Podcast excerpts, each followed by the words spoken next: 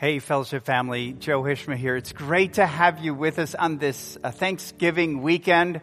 Welcome everyone for connecting with us. And we're at the end of our series that we've been here uh, 19 weeks on the series called Citizens and Saints. And we've looked at Romans chapters 12 all the way through chapter 15, and we're going to finish this evening. And last weekend, we talked about that one thing, that one thing that rules everything. And Paul really showed that to the church in Rome when he said that he ultimately wanted the gospel in everyone's life, everywhere, wherever they were. That was his vision. That was his vision. And we kind of put that up there for us, that our mission would be that all people everywhere see, believe, live, and give the gospel of Jesus Christ. That's kind of our mission statement as a church. Here at Fellowship, we say uh, our mission here is to help people find and follow Jesus Christ. And it's all based on what Paul has been encouraging us to do. Now, tonight, what we're going to be looking at, or excuse me, today, uh, it's the weekend, right? Uh, we're, we're not just going to hear Paul's words in his teaching. We're going to actually trace his footprints. And he actually lived the gospel in, in this passage. And so we're going to trace that and look at what, are, what were the ramifications of him living this motto of all people everywhere to see, believe, uh, live, and give the gospel. And so his, his perspective is really that of an overflow perspective. It's not of scarcity. It's of abundance. He had this thing called the unlimited grace of God in the gospel, and it overflowed from his life to everyone everywhere. So with that, let's take a look at Romans chapter 15, beginning with verse 22. If you have a Bible, open up. I always like you to have a Bible to open up so you can see it with your own eyes what God's Word is saying to us. But take a look at this. It's, let's just read it together. Paul says, this is the reason, and the reason was all people everywhere need to hear the gospel. This is the reason why I have so often been hindered from coming to you. But now, since I no longer have any room for work in these regions, and since I have longed for many years to come to you, I hope to see you in passing as I go to Spain, and to be helped on my journey there by you once I have enjoyed your company for a while. At present, however, I'm going to Jerusalem bringing aid to the saints. For Macedonia and Achaia have been pleased to make some contribution for the poor among the saints at Jerusalem. For they were pleased to do it, and indeed they owe it to them. For if the Gentiles have come to share in their spiritual blessings, they also ought to be of service to them in, in material blessings. When therefore I have completed this and have delivered to them what has been collected, I will leave for Spain by way of you. Okay, so I want to give a picture to all you uh, geography people out there and give you a picture of the the first century world at that time, kind of the Roman Empire. And here, I want to just put up, up on your screen so you can see it. And as it's there, I'll just kind of talk through it.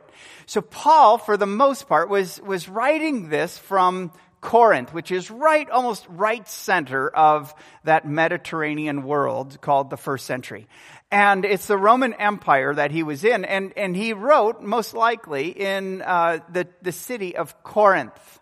And he wrote that this in Romans. He wrote the book of Romans to Cor- out of Corinth, and he was going to tell them this is where he was going to travel. He was first going to go from Corinth to Jerusalem. And that's what he did. Now he stopped at Ephesus and he said goodbye to the church in Ephesus. And there was much tears and they all begged him, don't go, don't go. You're gonna, you're gonna die if you go to Jerusalem because the Jews there hate you. And he said, No, I must go. So he continued to go. And then he went uh, to Caesarea by the sea. That's where he went. And he, he again told them, the saints there, that they were going, he, he was going to go to Jerusalem. And they, they pleaded with him, Don't go to Jerusalem. But he continued to say, No, I must go. And so he goes to Jerusalem and he preaches the gospel there and he's imprisoned. And there was, there's a group of jews there who wanted to kill him. Matter of fact they made an oath that that 40 days 40 days uh, uh, 40 of them excuse me said uh, we won't eat or drink until we kill him until he's dead. And he he pursued. And the, the roman government had to come in swoop in and and then save him and and then protect him from the angry jews who were in jerusalem So they put him back to Caesarea by the sea because that was the big Roman city in the area. And he waited there for two and a half years. Uh, one of the leaders there, Festus, uh, tried to exact a, uh, um, a bribe from him, but Paul refused to do it. So he just stayed there under house arrest for two and a half years. And then he finally appealed before Caesar, and then he took the trip to Rome. And uh, he moved, if you take a look at this again, we're going back to the map, that travel to, from Jerusalem to Rome was about a year because he actually had a shipwreck as he went along the way there. But he eventually made it to Rome. And then, and then if he went to Spain, which the, the first century church believe he did go to Spain, but there's no, there's no biblical uh, proof that he went to Spain, but if he did, uh, he would have sailed to Spain and advanced the gospel there. And so let's just put this up there. Okay, again, you geography, geography bugs, uh, you know, stay with me. He traveled 800 miles to Jerusalem, 1,500 miles to Rome, and then if he went to Spain, he added another 700 miles on it. 3,000 miles.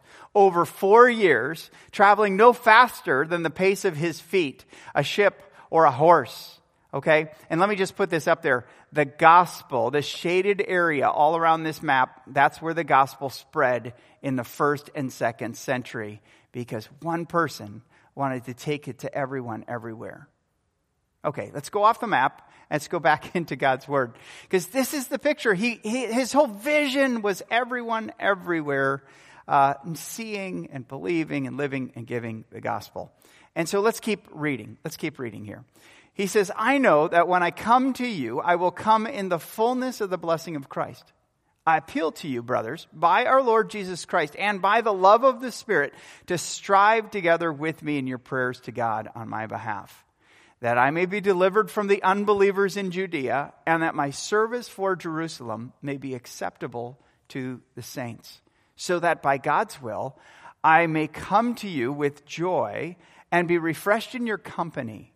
May the God of peace be with you all. Amen. Okay, now this isn't the end of the book, but it's the end of chapter 15.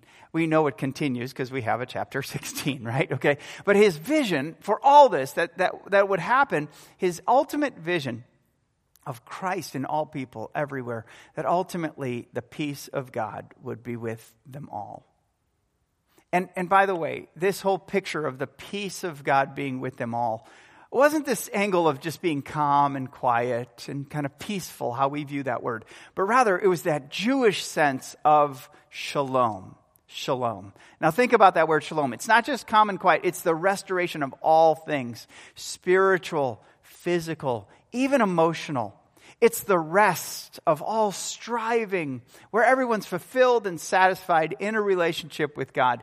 That everything in creation and in society is at peace with God.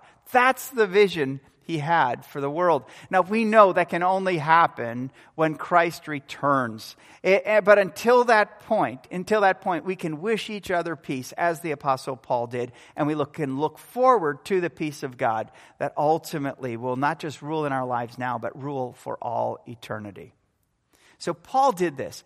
He received the gospel, he lived the gospel, and then he gave the gospel. And what he's calling on them in the church in Rome is, is this. He's calling them, first of all, to be a gospel receiving church. That they would be a church that received the gospel. They would believe it. They wouldn't just see it as ideology. They would believe it and they would say, Jesus is the Christ, the Son of the living God, and I put my faith and trust in Him. I'm going to stop trying through the law and trying to please God, and I'm going to trust in what Christ has done for me. Christ lived for me. He died for me. He rose again from the dead for me.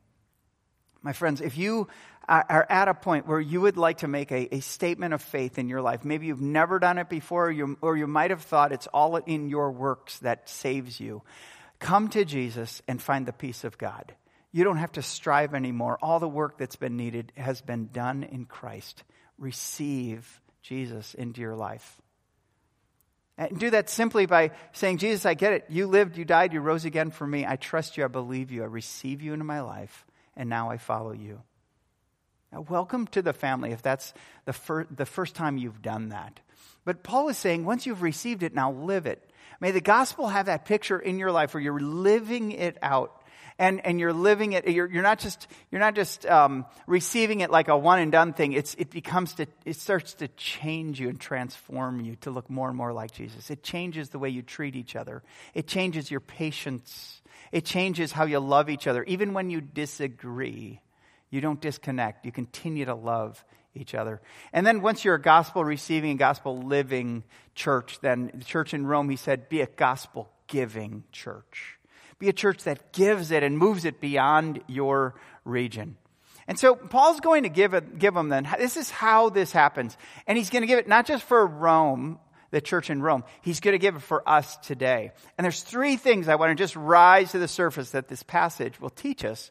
And what does it take to be a gospel giving church? Three things. Let's talk about them. First one is found in verse 30 and has to do with persistent prayer. Look what Paul says to them again. He says, I appeal to you, brothers, by our Lord Jesus Christ and by the love of the Spirit, to strive together with me in your prayers to God on my behalf. Strive together. That's all about persistent prayer. Now, at times, at times it feels like we should be doing more but here, what Paul is saying is no, pray more. Pray more. And here's what we believe here at Fellowship Bible Church we believe that prayer is the most we can do. And this is why we say that. It's because so many people in our world today, even Christians who, who give lip service to prayer but don't actually pray, they, they say things like this. They go, well, the least we can do is pray. And, and if you read the scriptures and you see how the basis of the New Testament church was a foundation of prayer, you would see it much different. You would say, no, it's the most we can do. Before you act, pray. Before you think, pray. Before you emote or before you get angry, pray. That's the most we can do, and it's the first thing we should do. For some of us, though, persistent prayer is one of the hardest things in our walk with Christ because we're easily distracted. We're bored. We're hurried. We're, we feel inadequate when we pray. I can't pray like you, Joe, or I can't pray like, you know, the book of Psalms, or I can't pray like the apostle Paul. And you know what? We've got to step away from the comparison and we got to simply talk to God and pray to Him. Paul says, strive together with me. Persistent prayer pushes us through to seek and listen and respond to a living God, a God who is working in our world today to make known his son, Jesus. Paul called them, let's do this together. So push through, church. Let me just encourage you if you aren't in a regular pattern of praying, if prayer is the, the last thing you think about in your walk with Christ, I want you to just re- dust it off and find a place where you can pray each day. Find a time where you can, uh, when you can pray each day. And just spend some time uh, listening to God and praying to Him and, and, and, to, and to pray for the gospel to move through your life, for the love of Jesus to be reflected in all you do, for all that, that you think about, even for your feelings and your emotions, that, to let the gospel lead you in that. Here's some of the things I pray for, just to maybe I, I might prime the pump with you. But I pray for major spiritual awakening in the Topeka region. I really do. I pray that men and women, boys and girls, would, would, would see their need for Jesus and put their faith and trust in Him, and they would follow Him. I pray for our church that God would use us and other churches, like minded churches who preach the Word of God and call people to follow Jesus, that we would be all together, we would unify around making Jesus greater on earth as He is in heaven. I pray for each of our hearts to be so moved by the gospel but we couldn't have, that we couldn't help but living it and giving it to everyone. See, we feel so limited right now, and you may do that. You may feel that right now. I didn't get to have the Thanksgiving I wanted. I didn't, and I can't go to the places I want to go. But what if God were limiting us right now to unleash us in prayer? So that at the end of all this disruption, we might say, Boy, God, I really thank you for that time because I was able to deepen in my practice of prayer on a daily basis. I, I quit worrying so much because I learned over this time of limitedness to see the unlimited control and love of God in my life. That's what I pray for you during this time that we wouldn't move towards anger, that we wouldn't move towards impatience, but we would be people who would deepen in our prayer together persistent prayer. It was that in the first century. It is that until now. I love one of the things about our outreach ministry here, and uh, uh, one of our pastors, Jeremy Wynn, leads that area along with his team. But they say persistent prayer is one of our values, where they solve problems in their ministry through prayer. And I and I found that the flip opposite of that is so true in my life. The worst enemy I have is prayerless striving. It's trying to do ministry without the power of prayer. It's trying to do the next thing that's self dependent rather than God dependent in prayer. Persistent prayer. Uh, let's keep reading though, because Paul's going to blend persistent prayer with another value called sacrificial generosity. Look at verse 31 with me. He says this Pray with me that I may be delivered from the unbelievers in Judea, and that my service for um, Jerusalem may be acceptable to the saints. Okay, what is he saying to us now? He's saying, he's saying ultimately, pray for two things deliverance and acceptance. Deliverance that those who are against me in Jerusalem, and they were, there were a ton of them. I mean, everyone around the temple who was a Jewish leader had Paul on their most wanted list and they didn't want to just kick him out. They wanted to kill him. And so Paul says, pray that I might be delivered from the unbelievers in Judea. That was the nicest word he could give them. Okay. And then, and then the second thing he asked them to pray for is that his service, his service in Jerusalem may be acceptable. And this is interesting because there were the church there in Jerusalem, they were needy. They were, they were uh, under resourced. And so Paul, throughout all of his Gentile travels, asked the church to give, to give generously uh, their, of their money. Even some out of extreme poverty, God welled up rich generosity, and they gave a generous offering, which he took with them, and he gave it to them. And he wanted them to accept it. And he had some concerns because the Jewish believers in Jerusalem, they didn't necessarily like it that Gentiles were included in the plan of God. And Paul was fearful a little bit that if he gave them an offering primarily from Gentile believers, they would go, No, we won't touch anything from Gentiles. Or you're just trying to bribe us to like those people. And Paul pr- said, Pray, pray that when we give this sacrificial gift, they would receive it. And I would just call out one other thing that's in many of us is that when people give us something, sometimes our pride and ego just say, No, I don't want anyone to do that for me. And so we resist it. And Paul's saying, No, ultimately, let that, may they receive it, that where they see their need for it and they see it as a provision from God and from the, the Gentiles. Now, Paul is saying here, he's calling them into being a people that that is generous and is sacrificial in that. And if you just read the book of Acts from Acts chapter 20 to 28, where this whole part of this, all of his travels are, you're going to see the gospel just jettisoning, jettisoning from his life to others because people were generous with him. They gave him offerings, they gave him supplies, they gave of their time, they gave of their energy, and people sacrificed. And the truth is, the truth is that I just realized is the gospel is just not going to move beyond my life unless I'm willing to give it from my life. So by its very nature, I have to sacrifice my selfishness, my pride, even my own image so that the image of Jesus can shine through me. That won't happen as long as I'm standing up on my high horse, and as long as I'm prideful, as long as I'm selfish, I have to step down so something greater can come through me. And I found this to work even just, not just in the spiritual, but even in the physical. It's, it's the things that get most of my money that demand the most of my time and my interest. And so if I give the most out of all the things that are in my life, guess what becomes a greater value in my life? Generosity does. You can't be generous unless you gift. So in the same way that I would encourage you to find a place and find a time to pray, let me just encourage you, start somewhere in generosity. If you're not giving, I would encourage you, give. Start someplace, begin someplace. I always ask people to pray and just say, God, what would you have me give? And how can I advance the gospel through it?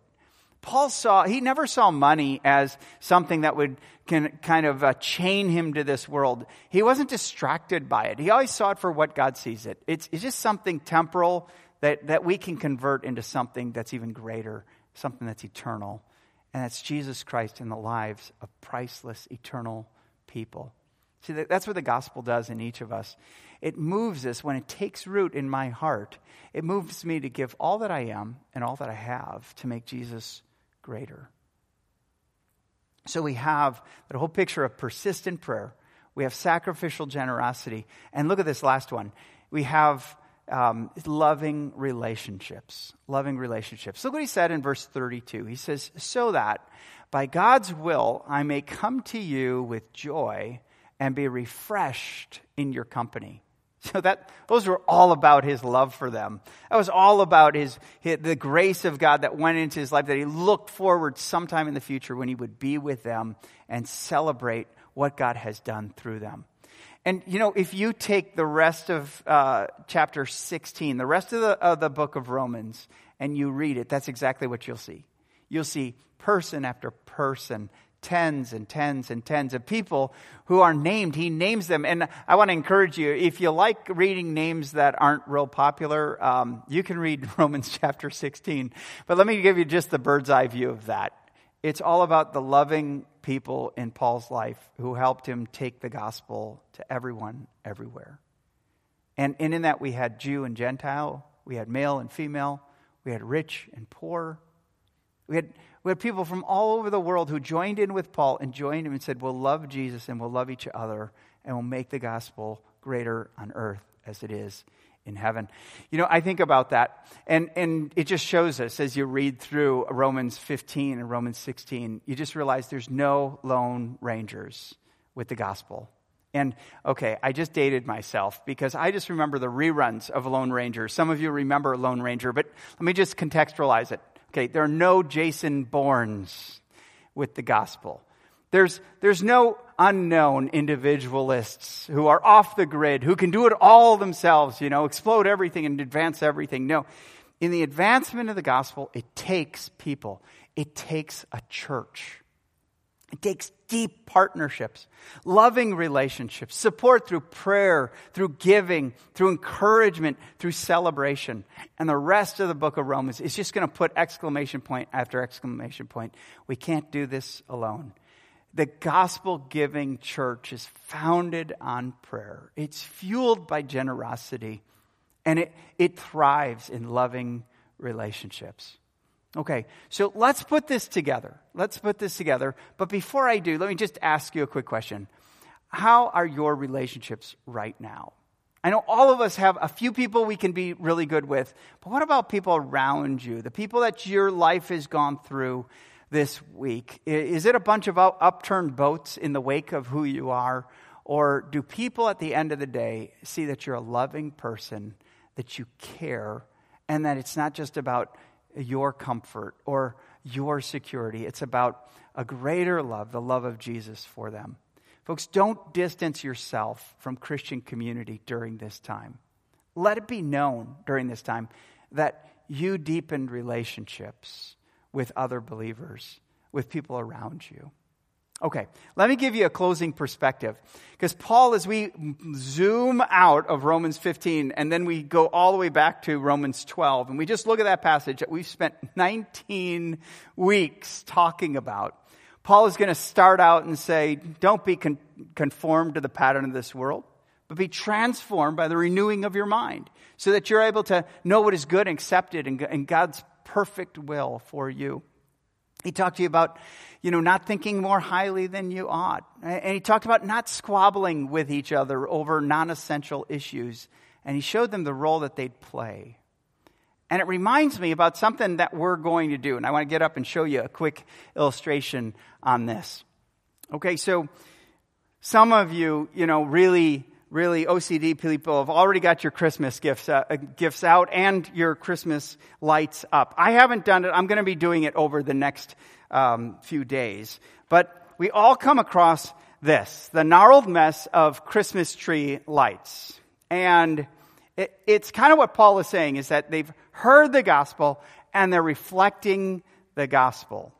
But then, then when someone goes off and gets and, and kind of loses it and distance themselves from the family, it's it's like a whole bunch of lights go out.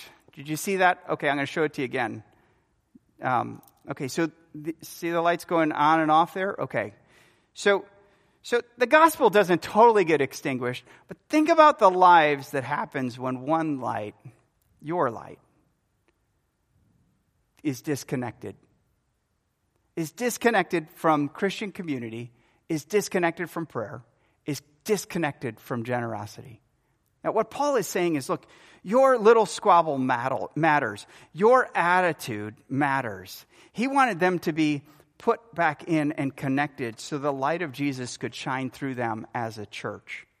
And he put it all into perspective. When you disagree with someone over a non essential issue and you don't love them anymore, other people's lives are affected.